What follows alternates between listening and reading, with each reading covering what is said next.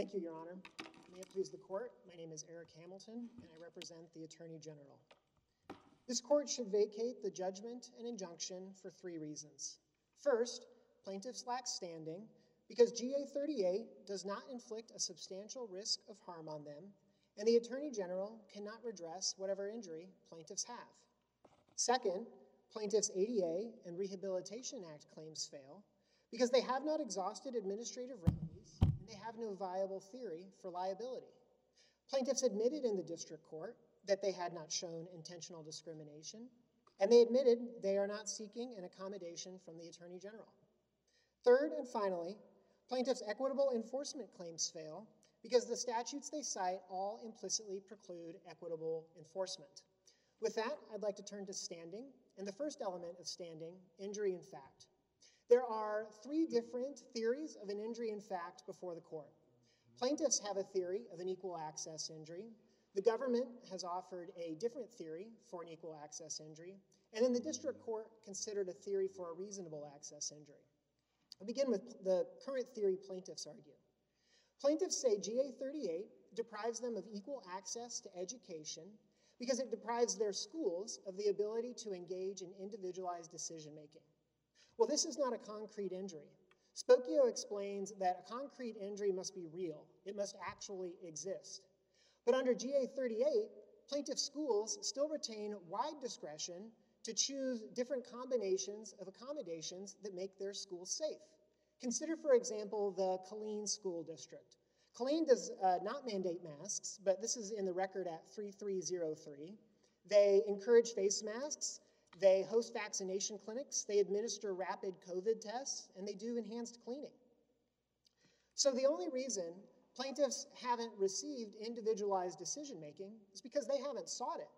This then is a self inflicted injury of the sort that Clapper against Amnesty International and Glass against Paxton say does not create standing. Now, it would be enough for this court to reject the standing theory plaintiffs are offering today, but it's worth addressing the other theories. The United States says plaintiffs lack equal access to education because um, plaintiffs' doctors say that plaintiffs cannot attend school without universal ma masking. And the reason plaintiffs can't attend school without universal masking is because of the increased risk that they face of getting COVID 19. So, what is the increased risk that plaintiffs face from getting COVID 19? Well, in the district court, we showed, and this is all laid out at page 14 of our opening brief, that because of all the things plaintiff schools are doing to keep kids safe from COVID 19, adding a mask mandate on top of that, it makes no material difference to the COVID 19 positivity rates in plaintiffs' seven schools. But even if plaintiffs had shown some change in the increased risk of getting COVID 19, it would still be um, a, a, in shrimpers. This court noted that slight increases or decreases in risk of harm do not create standing because if, if it were otherwise, it would drain the actual or imminence requirement of all meaning.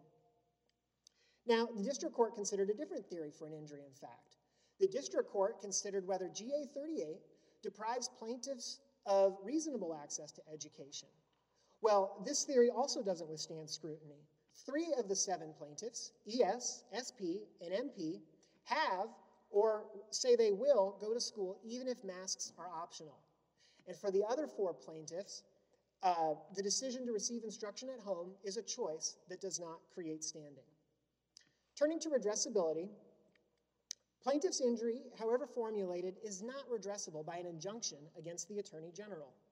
The Attorney General can't mandate masks. He can't order plaintiffs' schools to give plaintiffs anything. And so uh, plaintiffs should have included their school districts in this action, but they decided not to. And that choice distinguishes this case from all the other school mask mandate cases that plaintiffs have cited. Mr. Hamilton, with the, as much precision as you can muster, tell me what is the redressability burden that the plaintiffs have? How would you formulate it, again, with as much specificity as possible? Their burden is to prove by a preponderance of the evidence, because this case was tried, that uh, the, the injury is is redressable, and redressability turns on uh, likelihood. The, the, the likelihood, uh, you know, they must show that this is not a speculative theory for redressability and is instead it's likely redressable. But this is an inherently speculative theory of redressability. Right now, four of the seven school districts at issue don't mandate masks. Just on Friday, the Richardson School District announced they were pulling down their mask mandate. With that, I'd like, You finished, let me ask you this.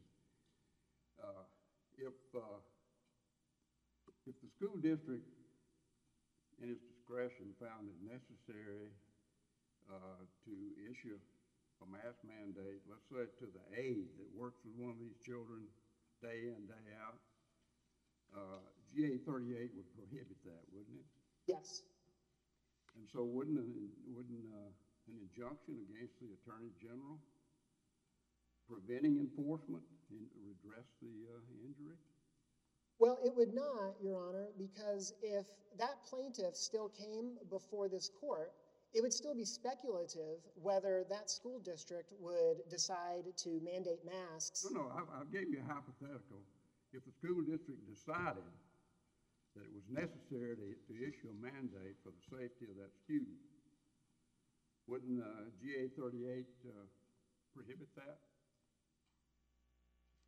Uh, yeah, yes, yes. If, if, if there was evidence that, that yes, that, that was the, the decision, and I guess, I guess no matter what, that, that would stay in place, then, then yes, that does sound like a redress. Why wouldn't that redress that student's injury? Well, this is a different situation. Well, no, take my hypothetical. Yes. Well, th- there, there, I believe it would redress the injury. Would, It would, yes.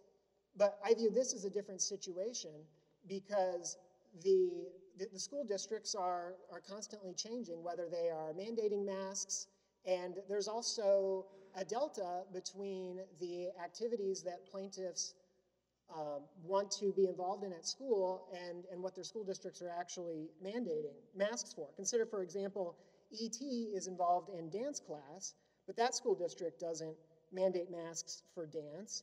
JR does choir where, where there are no mask mandates. you understand that only one of the plaintiffs would show standing for us to have jurisdiction. Yes, So it doesn't matter if some of the students don't, uh, don't meet all of these, uh, uh, same criteria. correct, yes. But in, in the end, for each of the seven plaintiffs, this is still a speculative theory of redressability. And Well, let me ask you about that. Uh, the district court heard evidence and found that, uh, personal physicians had recommended some of the students not go to school because of their enhanced vulnerability and the severe risk of, of, uh, serious disease or illness or death. Uh, the parents were concerned about sending their children under those circumstances. Uh, The uh, CDC recommends masks in school, even with vaccinated people. And here, uh, you, you, you agree, don't you, that a lot of the people in the school were unvaccinated? yes, So why, does that not support the, proposition that these children had an enhanced vulnerability to COVID that required a reasonable accommodation for, for at least, uh, uh, to show that, you know, like that aide and that nurse, unvaccinated, no mask, working day, but, uh, they all, off and on all day with those students. yes.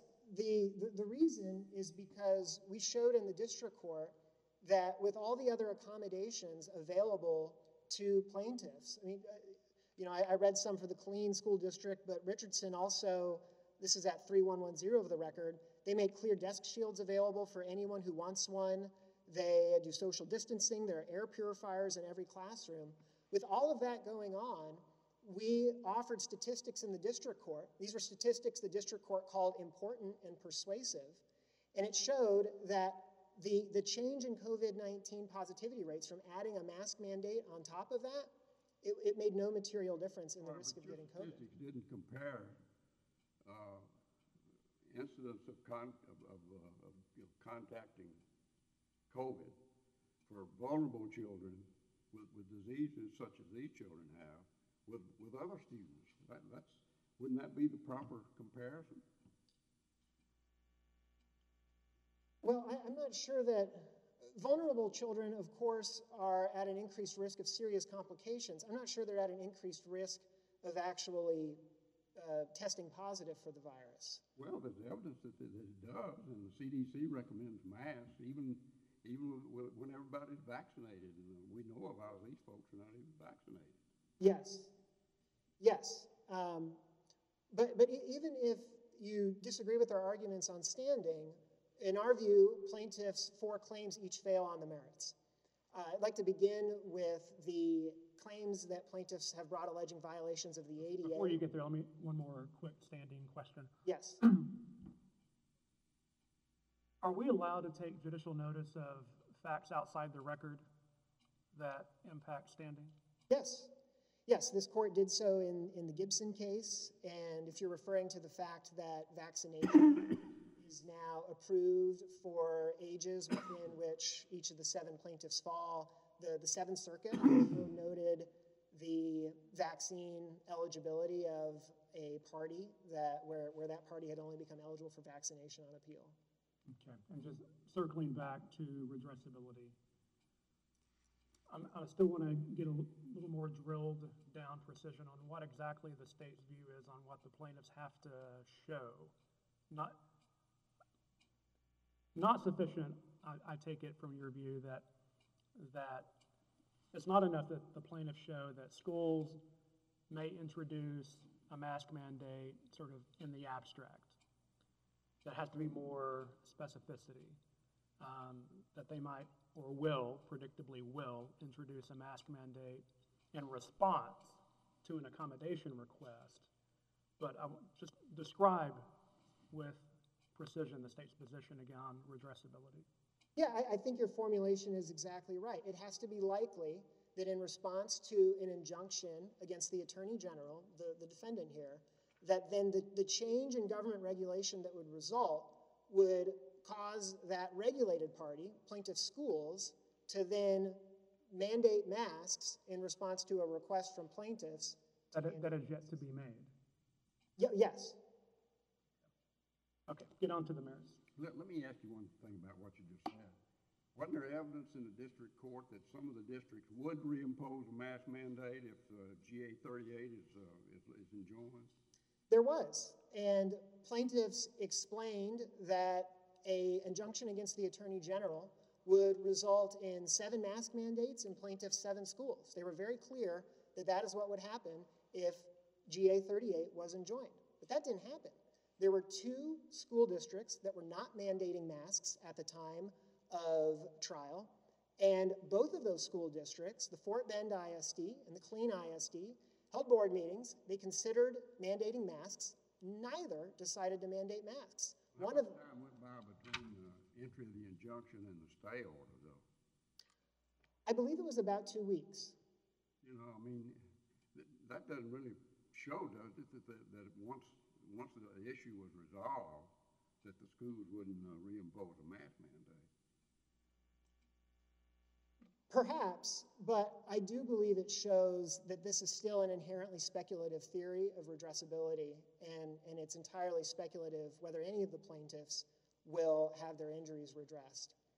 But And that doesn't, doesn't cover either whether the school district would issue limited mask mandates, say for aides who work daily with children or uh, nurses, uh, medical people. Uh, I mean, the fact they didn't issue a, a, blanket mask mandate doesn't cover that situation, does it? Uh, yeah, yes, I, I, I agree that, that a school district could also perhaps do a more tailored mask mandate or, or something like that.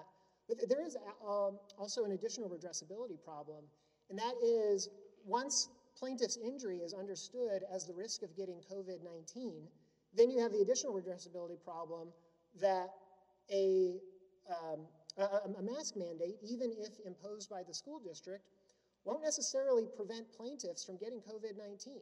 And so it remains entirely speculative whether these plaintiffs will get COVID 19 in school. Well, I think that, wa- wasn't there testimony that it would reduce the risk, though? Uh, Yes, plaintiffs submitted expert reports explaining that, but then we also submitted the data in the, in the district court that's laid out at page 14 of our opening brief that showed that because of everything schools are doing, there's actually no change in the risk of COVID-19. But again, your comparison was, was across the board. It didn't consider the unique situation of these plaintiffs. The plaintiffs' evidence uh, was directed to them particularly as vulnerable plaintiffs. Yes, yeah, I, I, I- I agree that the, the evidence was, was a bit different. But turning to the merits, plaintiffs' ADA and Rehabilitation Act claims fail because they don't have a viable theory for liability. The parties agree that this court should not review these claims under a disparate impact theory, even though it appears the district court did just that. That leaves plaintiffs to prove these violations under a disparate treatment or a failure to accommodate theory. Well, disparate treatment requires intentional discrimination.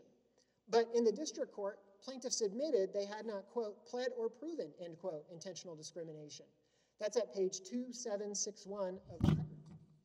And then a failure to accommodate theory, this just doesn't make sense. Plaintiffs also admitted in the district court, quote, we are not asking for a specific accommodation, end quote. That's at 2775 of the record. The Attorney General can't mandate masks in plaintiff's school, and he can't give them anything. Plaintiffs also uh, brought uh, two equitable enforcement claims. The first alleges that the American Rescue Plan Act of 2021, that's the COVID 19 stimulus bill Congress enacted at the beginning of last year, preempts GA 38. This claim fails for three reasons. The first is plaintiffs don't have a substantive right under the statute to vindicate. The ARP Act creates a grant program. It's a grant program that gives money to schools to deal with COVID 19. And plaintiffs aren't eligible for grants. And under the 10th Circuit's decision in Safe Streets Alliance versus Hickenlooper, a plaintiff has to have some sort of substantive right to vindicate to bring a claim of this sort. The plaintiffs instead want this court to create a circuit split with the 10th Circuit. Even if plaintiffs had a substantive right under that statute, the ARP Act implicitly precludes equitable enforcement under the Supreme Court's Armstrong against Exceptional Child Center case. Now, in Armstrong, the Supreme Court held that the Medicaid Act implicitly precluded equitable, equitable enforcement for two reasons. The first was that the Medicaid Act uh, already vested enforcement authority in the Secretary of Health and Human Services. Well, the exact same thing is true here for the ARP Act.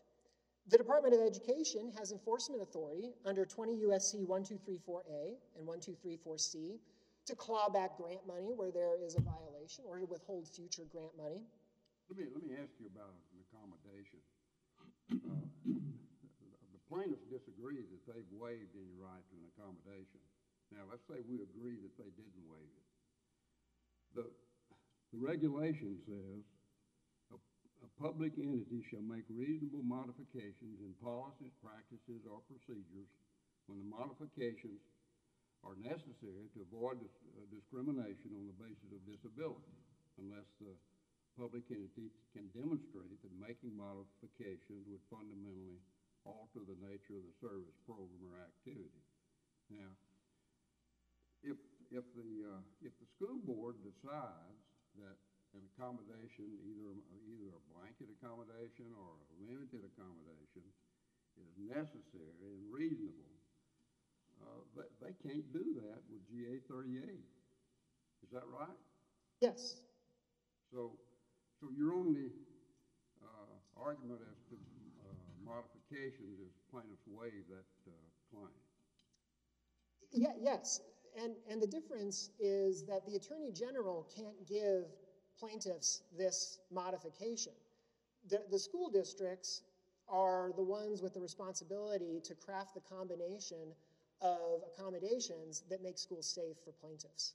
All right, well, this came up in the argument in the district court, and, and, uh, when, when, when they, when they made the same argument to the district judge, he said, uh, well, let me ask you this, what would it, what would it, uh, what kind of purpose would it, would it make to, to impose an injunction on the school board? They would just throw up their hands and say, look, we can't do it, and we face penalties from the Attorney General's enforcement of GA thirty-eight.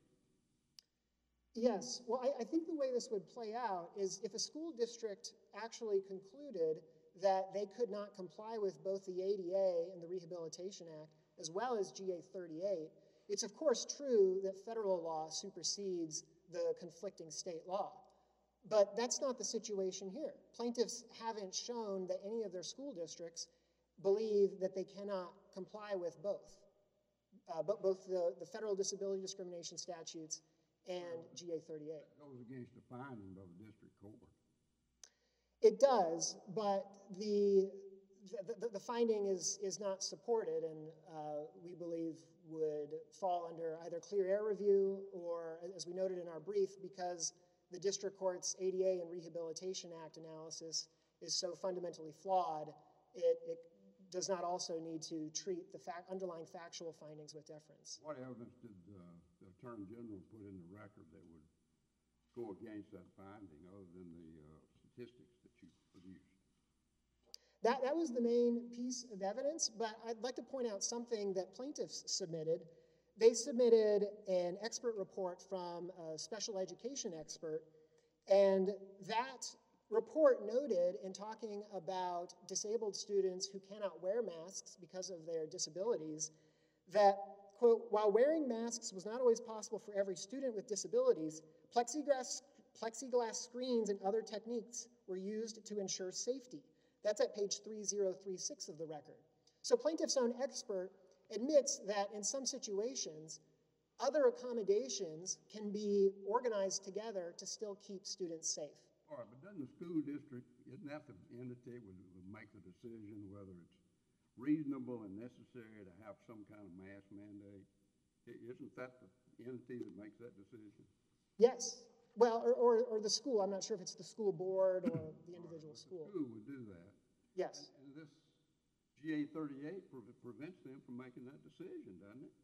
Well, it, it does not. There's still nothing barring plaintiffs from meeting with their schools and trying to find a accommodation, a mix of accommodations that works to both protect the adequacy of their education and to keep them safe from COVID-19. I, I, I didn't hear you give me the, any evidence that the state put in to show what that accommodation would be that would, that would foreclose a decision by the school board that it was necessary to have some kind of limited mask mandate. Well, we did show that the, the Killeen School District at 3303 of the record has various procedures in place to protect students from COVID 19 and that uh, wh- while not mandating masks, and that the COVID 19 positivity rates are not materially different.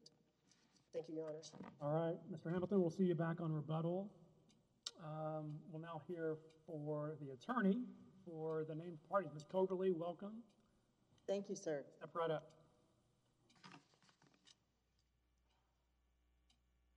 Good morning, and may it please the court. There was a trial on the merits in this case, and the evidence showed that these kids were at greater risk of infection and of serious disease from COVID-19. And the evidence also showed that when there is high community spread, a mask requirement is the single most effective accommodation a school can provide, whether it applies to the whole school or to a classroom or just to the teachers and aides and therapists who work one-on-one with these students.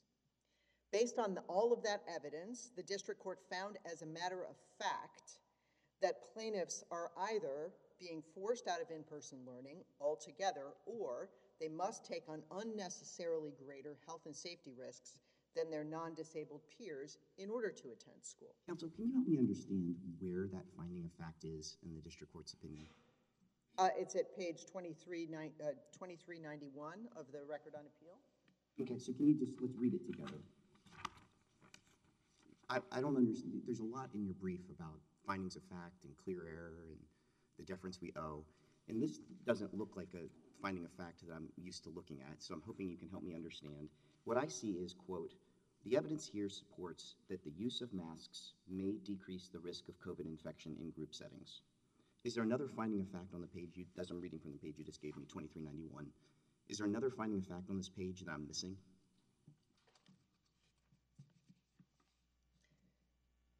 Plaintiffs, it's the next sentence, plaintiffs here are at a higher risk of contracting COVID-19 than their non-impaired peers. And I can cite the evidence that supports that finding. I, you can, the district court doesn't. Like, that's the, it, this is a conclusion, not a finding. So what I'm trying to understand is, you know, in a typical finding of fact, you're, you've experienced and I've seen these many times, the district court would say, you know, I'm, I'm see defendants exhibits ten, and I see plaintiffs exhibit six, and I credit plaintiffs exhibit six, and here's the statistics. There's not a citation, there's nothing. It's just a conclusory sentence. Plaintiffs here are at a higher risk of contracting COVID than their non-impaired peers.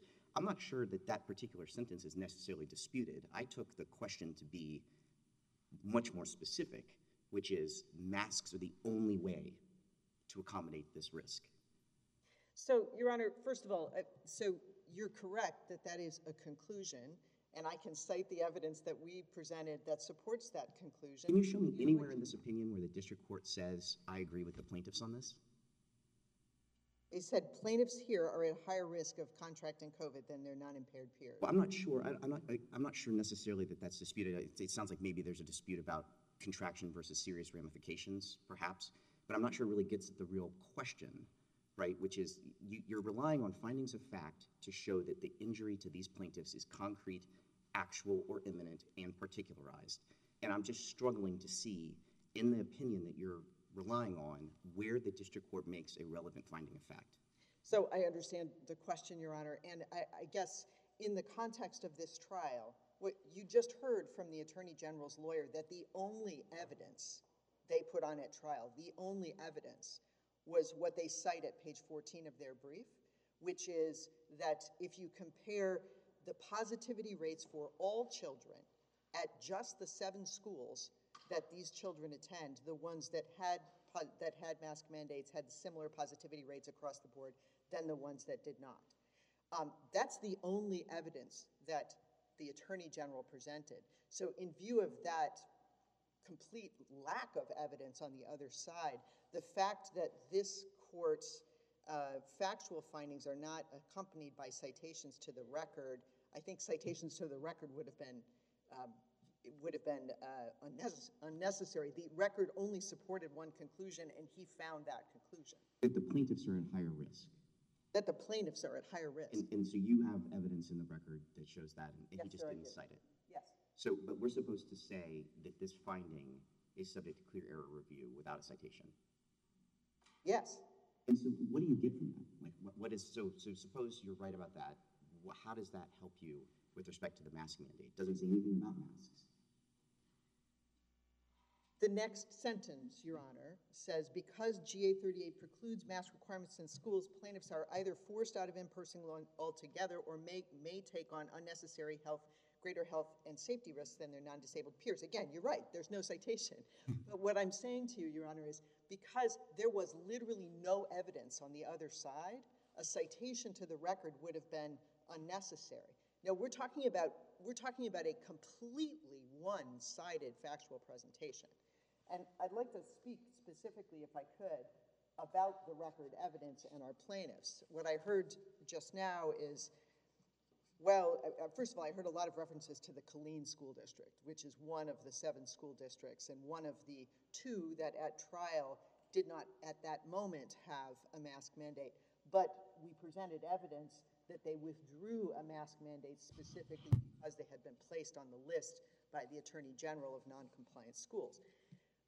Let me talk about uh, AM, who attends the Edgewood School District. Um, What I heard, sorry, ju- just so we're comparing apples and apples, can you talk about the Killeen, since we're, we, we understand the Yes. Killeen School District, that's the, so can we just meet on that so that there are not ships passing in the night? Sure. What is the evidence that, that there's higher risk to the plaintiff in the Killeen School District without a mask mandate?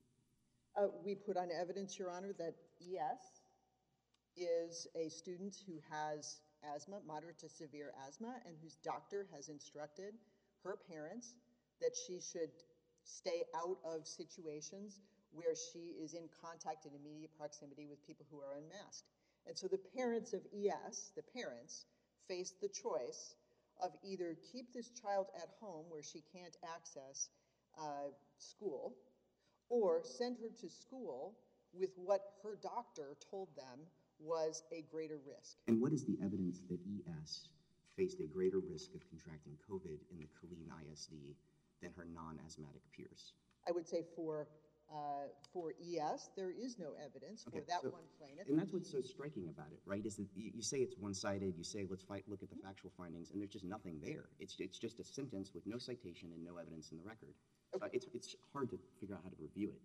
So let me talk about AM, okay? So AM attends the Edgewood School District. He has cerebral palsy and is quadriplegic. He is also immunosuppressed. So he does have a greater risk, and the evidence shows, in fact, the evidence is stipulated by the Attorney General at, at page 2888 of the record, that he uh, is at greater risk for infection or illness than most children. Now, according to the Attorney General's counsel today, the uh, AM and his parents could just decide to stay home, and that's a voluntary choice. Okay, so what does it mean for him to stay home? Well, according to the stipulated record, if, if the San Antonio School District no, no longer mandates masks, this is Ed, Edgewood, actually, if, uh, then he would leave in-person instruction and receive homebound services, which would be only four hours of instruction per week. So that's a voluntary choice. What the Attorney? General is saying is that that's a voluntary, they'll just prefer to have him stay home for four hours of instruction. This is also a child for whom plexiglass and voluntary disting, distancing and the other things that the motions panel rested its decision on are not going to be possible. This is a child who's a quadriplegic. He has, uh, he has cerebral palsy. There's also evidence, for example, SP. SP has spina bifida, he needs physical therapy, and he has trouble performing physical tasks. That's at record 2896. And his school, uh, or her, uh, sorry, his school as well, had a mask requirement at the time of trial and had one until last Friday, actually. There was about a four day period where that school lifted its mask mandate because a lot of students were vaccine eligible. And then they imme- then on January 7th, they reinstated the mask mandate after a 2,100% increase in the number of new cases. So that school concluded that despite the presence of vaccines and despite the availability of other mitigations, that it was necessary, in its judgment, based on conditions on the ground, to reinstate a mask requirement. The Attorney General says that is not possible. That is unacceptable, and that is not a reasonable accommodation, even for a child like SP, for whom none of the other kinds of things like distancing, plexiglass, or even vaccines will really help. Because, of course, we're talking about now a variant for which uh, a two course vaccine is not an adequate protector against infection. You need a three course vaccine, and even then, we're talking about much higher breakthrough rates. And these children are not eligible for the third, for the third uh, vaccine, the booster. So, the point of my going through this, Your Honor, is to say we're not talking about a voluntary choice. We're also not talking about a situation where this is an abstract and speculative increased risk, like in the Shrimpers case, or in Clapper, or in the Glass case. Can I pause you? I just want to make sure I understand the injury. So you say over and over and over in the brief that the injury is not increased risk, that the injury is denial of access to the school on the Correct. same terms. So why, I, there is a disconnect between everything we've talked about in the last 10 minutes, which is increased risk, increased risk, increased risk, mm-hmm. and the injury in fact that you're adamant about in the red brief, which is we're just talking about denial of access to the school. So help me understand. So increased risk is part of our injury, but it is not the sum total of our injury. And that's what was the case in Shrimpers and Clapper and Glass. In each of those cases, there was a increased risk that was the sum total of the injury. There was nothing else. What we have is an injur, an increased risk that we have proven at trial with medical evidence. And based on that increased risk, medical professionals are telling these parents of disabled children that their children will be at risk if they attend a school in person where they are going to be with people who don't have masks on. It is that part that distinguishes this case from Shrimpers and Clapper and Glass because it's not just the increased risk. It is also the res- it is the fact that they are denied access to a public facility to which they have a right on the same terms as their non-disabled. Do you agree that your, I'm going to go back to redressability again, Sure. standing. Um, Do you agree or disagree that your client's burden on redressability um, is to show what their schools would predictably do in response to an accommodation request? Yes, And no such accommodation request has been made, is that correct? that's correct. And that's because for, at the time of trial, five of the seven schools already provided it. And one of the reasons they provided it is because they were aware, at that time, they were actually aware of the concerns of children of disabled students. Uh, At record 3017, uh, the evidence is that the school districts, quote, "heard from many parents, including those concerned about children with disabilities who needed access to in-person instruction but couldn't safely attend school if we didn't implement safety protocols, including masks." And at record 3076, "We made these decisions with care and concern for all of our students, including students with health concerns who may be at higher risk of serious illness." So these schools already responded to uh, the concern about disabled students by implementing mask mandates. In fact, they felt so strongly about it that five of them maintained mask mandates in defiance of the executive order, even after having been threatened with suit or actually sued. Under your interpretation of the interplay between the ADA and the Rehab Act and GA 38, under your interpretation of how those play out with each other, um, could the ADA and the Rehab Act be used to mandate vaccine mandates, to force a vaccine mandate? This is a case about mass, obviously. Right. But suppose we agree with you. We agree with the district court.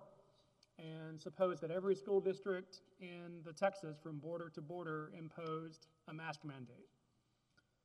Um, Could a district impose a vaccination mandate under the theory that that too would further protect children like your clients? I'm not sure, Your Honor. Um, and, and again, the, the issue in this case is not whether the Attorney General should require mask mandates. we nobody's saying that. The, the five of these seven schools did, in fact, require mask mandates in defiance of the executive order and were under imminent threat of losing those mask mandates. But um, the evidence we've presented is that the, uh, and, and of course, I should pause and say the Attorney General, there is also an executive order that prohibits vaccine mandates. So um, we're I not, I wonder if, if the logical implication of agreeing with you would be that the ADA and the Rehab Act could be used to force vaccine mandates and, and what the limiting principle might be. so I, I, I'm not sure, Your Honor, but I don't think so. And the reason I don't think so, if you look at the expert evidence in this case, it's certainly true that the best way for any individual to protect themselves is to be vaccinated. The thing about masks, and, and the evidence in the record is very clear about this, masks have two separate functions. One is to protect the wearer to some extent, that's a secondary function.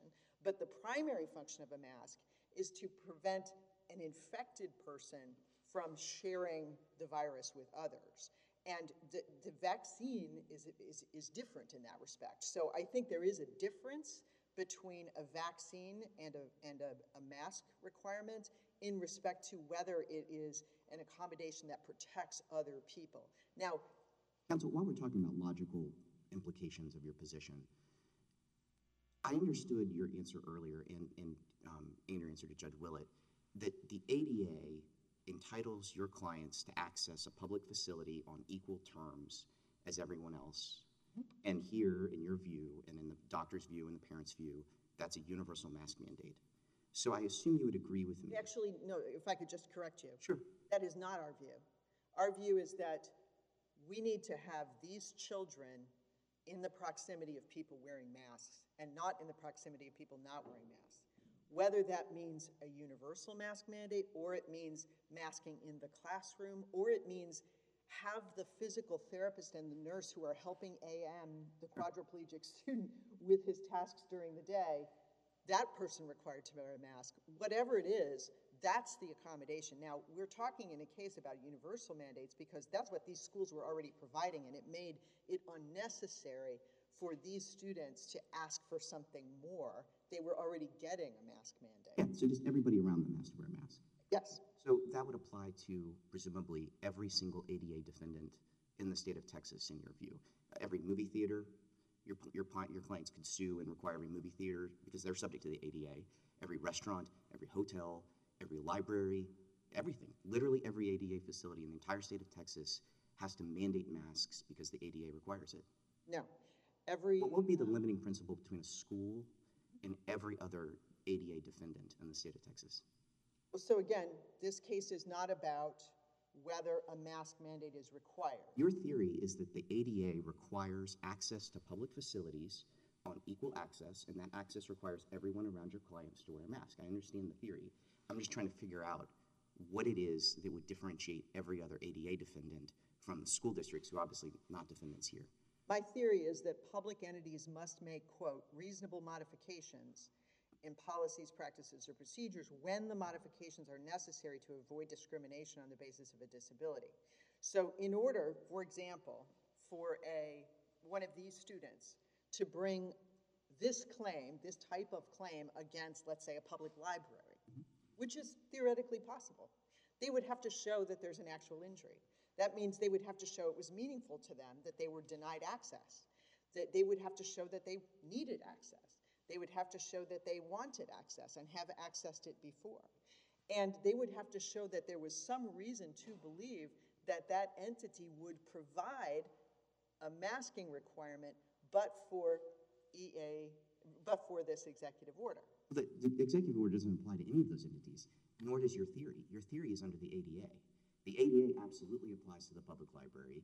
It would be quite striking to me that we would require any greater showing as to a public library than we would to any other public facility. I'm not saying it would be a greater showing, Your Honor. I'm saying that, so in this case, the thing that they were denied access to is a school, and it's an incredibly meaningful uh, experience for them. In fact, it's an experience for them that is guaranteed under federal law and the Texas, and Texas law, right? So it's not just any, like, there's no Texas right to go to a, a movie theater, as far as I know. So, um, so this is a special. The ADA access. absolutely creates a right. The ADA creates a right for everybody to be able to go to the movie theater. I mean, it's a fun. That's why the ADA is such an important statute, and that's why I'm not sure why you. I would. I would. I really thought you would agree with this proposition that these rules should apply to every ADA defendant. I certainly agree that for every potential ADA defendant, if they receive a request for a reasonable accommodation, they have to consider that request on a case-by-case basis. That's what would be necessary. Here, it wasn't necessary for these plaintiffs to make a request because they were already getting the accommodation.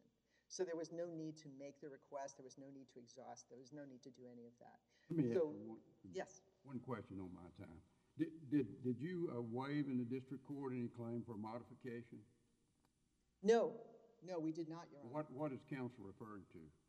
You know, I'm not sure, I mean, the, the words modification and accommodation are sometimes used interchangeably, and so the, the, what we're talking about, what we raised is a claim for a, under this, under the regulation that the district court cited. The district court cited a regulation saying re- public entities must make reasonable modifications in policies and practices and procedures.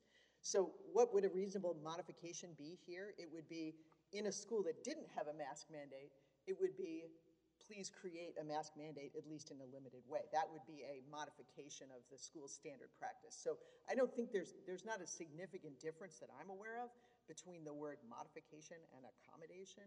They're used interchangeably, and the dis, in any event, the district court actually used the word modification. So if there was a waiver, I'm not sure, I'm not sure I understand that point, Your Honor. Ms. Cogley, thank you very much. Thank you, sir. We'll now hear from Ms. Lamar on behalf of the Justice Department.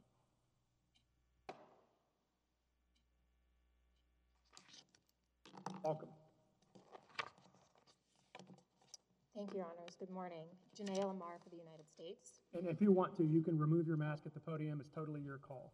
Thank you, Your Honor. Um, I'd like to first address the concern that the court was just discussing with Appellee's counsel, Appellee's counsel about the limiting aspects of the ADA. The ADA has limits. It is built into the statute and it's built into the case law that is, in- that has analyzed that statute. The limits are that accommodations must be reasonable and they must be effective. And so in this circumstance, we have to look to the record to show what was considered to be reasonable and what was considered to be effective. The only evidence that was entered in this case was that masking was an effective tool to protect these particular children because of their particular disabilities. That was introduced from their, from their particular doctors, from other experts who had reviewed their records, from other experts who were in the field and understood their disabilities and the risks that those pose in light of the pandemic. Picking up on what you just said. So the, the United States, you argue in your brief, um, page twenty-seven, um, and you cite a, a Second Circuit decision for this proposition.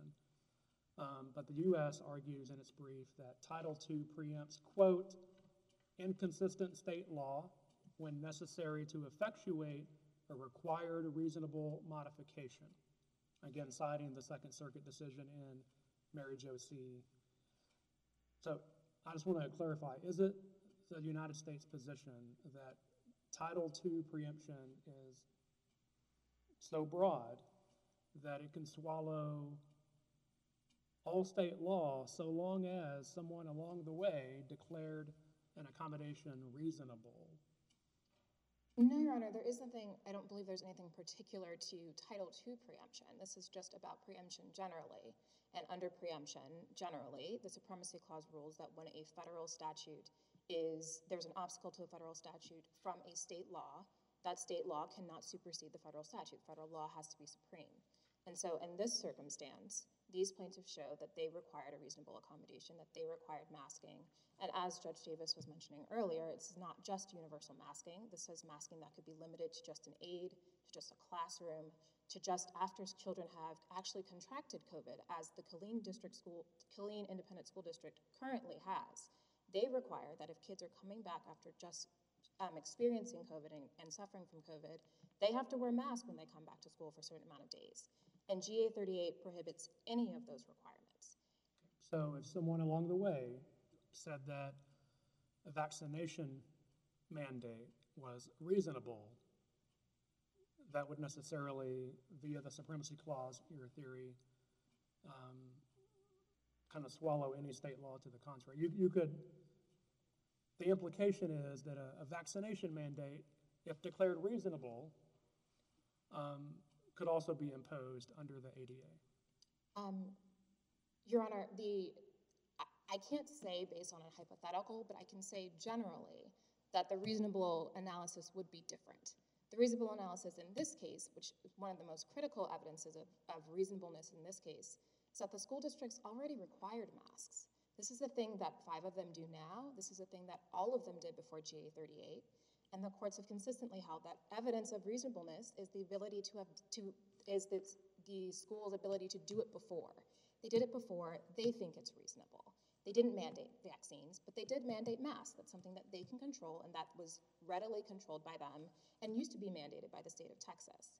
And so whether or not a vaccine would be reasonable, I don't have the facts in front of me to say whether or not that would be reasonable, whether or not that would be an undue burden for schools to mandate that children go get vaccinated. I don't have that evidence in front of me, but there are limits in the ADA about reasonableness and effectiveness. And those are critical limits that keep it from swallowing any state law just generally, but also it's the preemption analysis is limited to this circumstance where there is a conflict.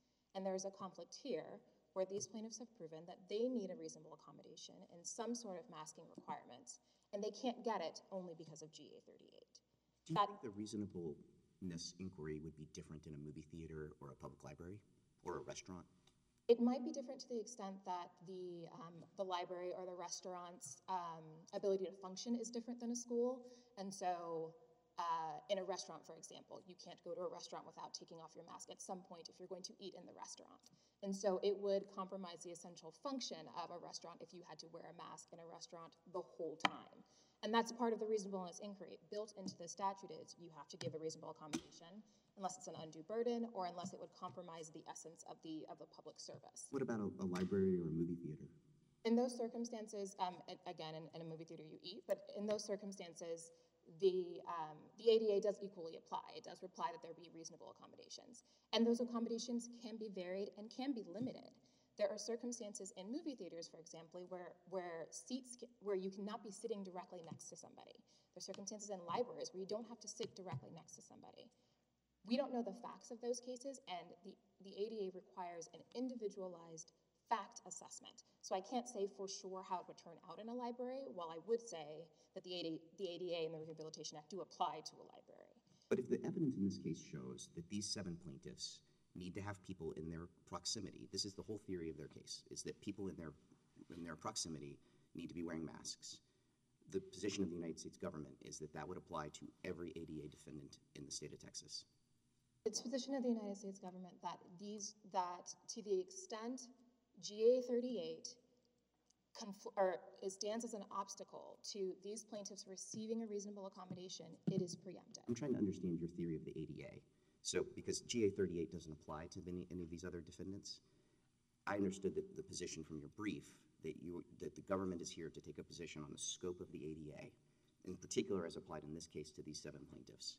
And I'm trying to understand if the position of the United States is that everywhere these plaintiffs go that is subject to the ADA, which is every public accommodation, I don't need to tell you the, the breadth of it, they can require masks of everyone around them.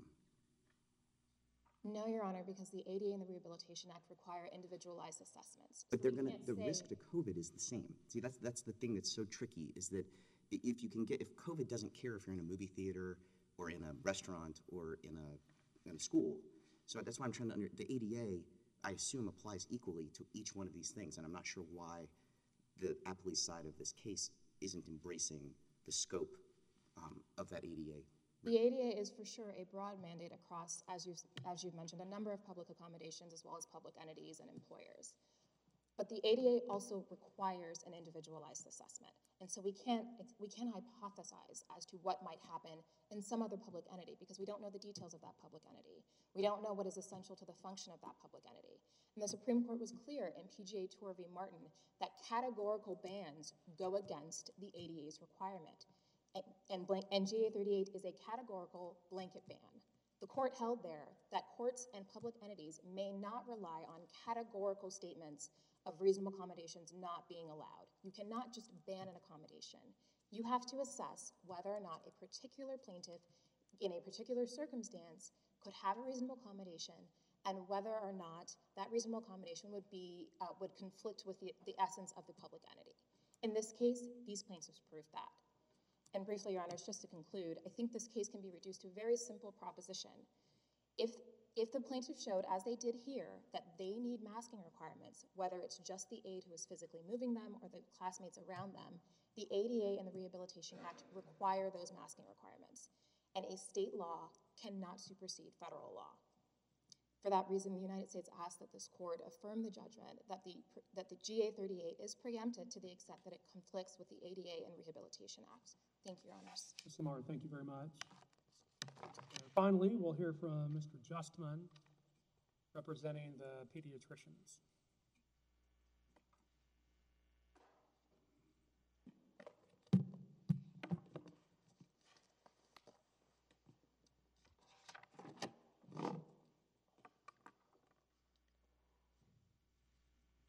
All right, good morning, Your Honor, and may it please the court. Jeff Justman on behalf of the Texas Pediatric Society and the American Academy of Pediatrics.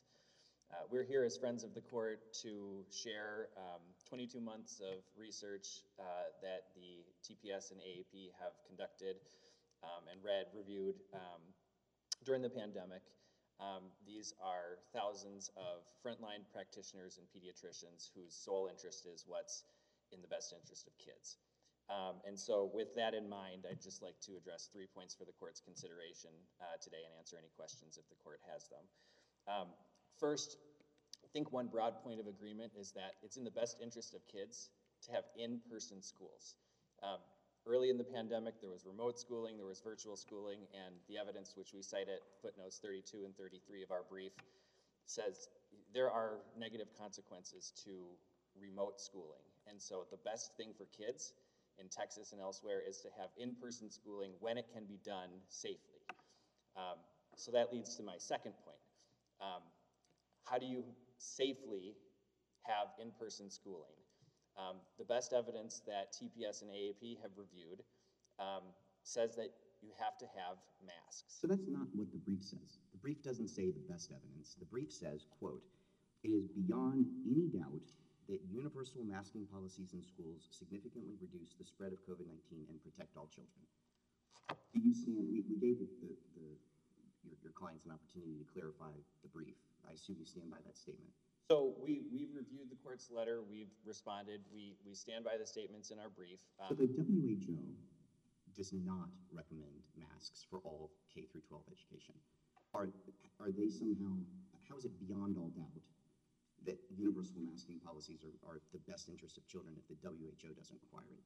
So, I- sorry, I didn't mean to. Please, please.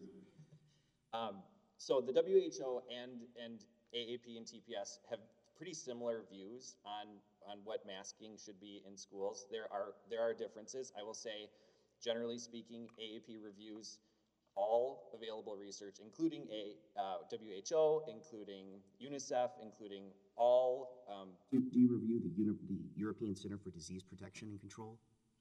I, I'm sorry, I didn't hear your, the you, do you review the evidence from the European counterpart to our CDC?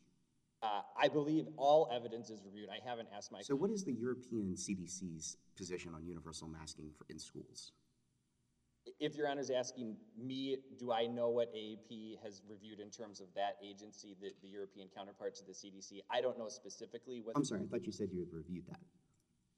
I'll- I can tell you that generally, AAP and TPS want to review all available medical data. I haven't specifically asked them about that particular agency, but as pediatrician organizations, they want to know. So the European counterpart to the CDC says, quote, "Most children do not develop symptoms when infected with the virus, or do they develop very mild forms of the disease, and they do not re- recommend masks for any child under the age of 12."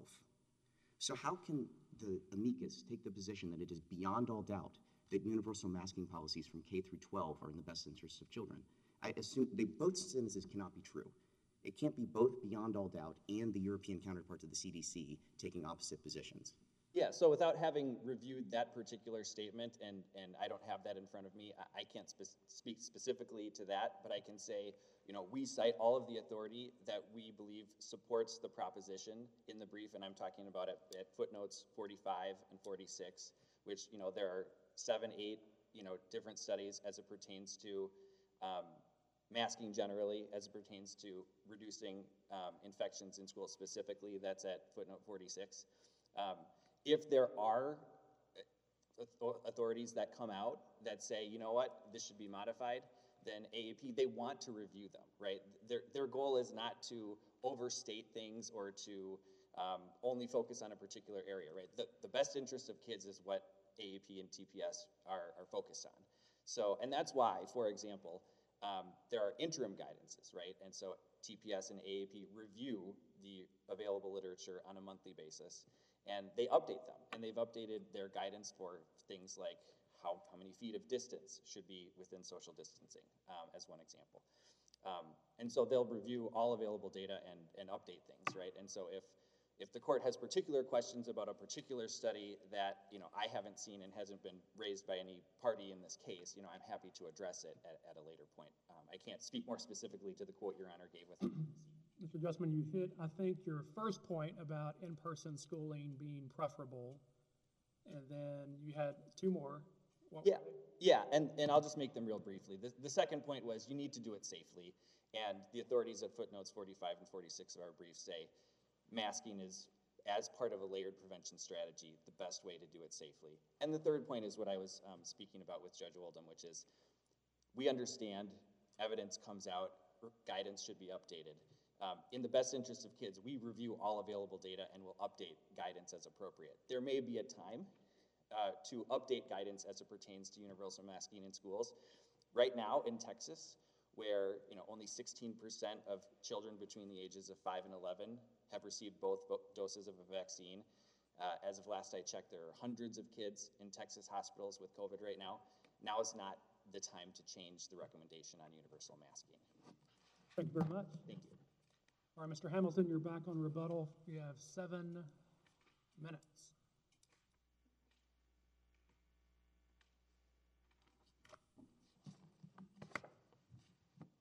Thank you, Your Honor. Um, I heard uh, w- w- the, the advocates on the other side have discussed the ADA and the Rehabilitation Act and how individualized decision-making is a big part of those statutes. And that's exactly right, and it shows a fundamental flaw in their case, in that none of that has happened. Plaintiffs have not met with their school districts and tried to seek individualized accommodations. That's how the ADA and Rehabilitation Act are supposed to work. And they're proceeding under a theory for liability, a failure to accommodate claim that is all about individualized decision making. You, you have, is it in the record that, that plaintiffs have not met with their school officials? Did you put evidence in on that? We, we did not put evidence in proving that plaintiffs had not met with their schools. I think this was a condensed case. There, uh, um, so so that, that's not shown, but if I'm not mistaken, I, I believe plaintiffs' counsel expressed agreement with that proposition.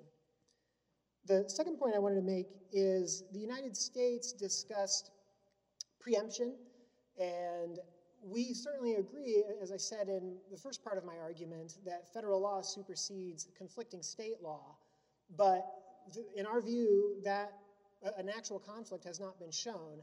And more importantly, the United States brief does not explain how a preemption analysis fits into this case.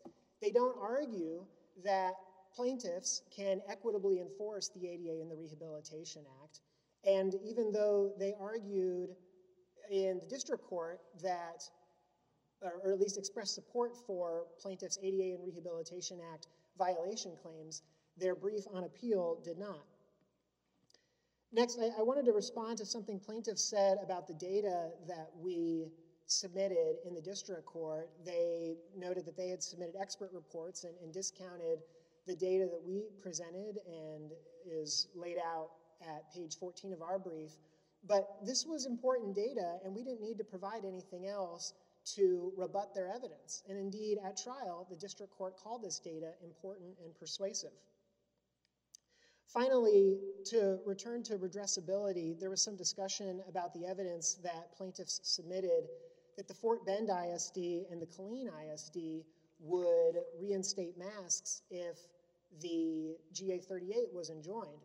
What they submitted was a declaration from one of the seven school board members of the Fort Bend ISD that said that if GA 38 was enjoined, that school district's mask mandate would go back in place.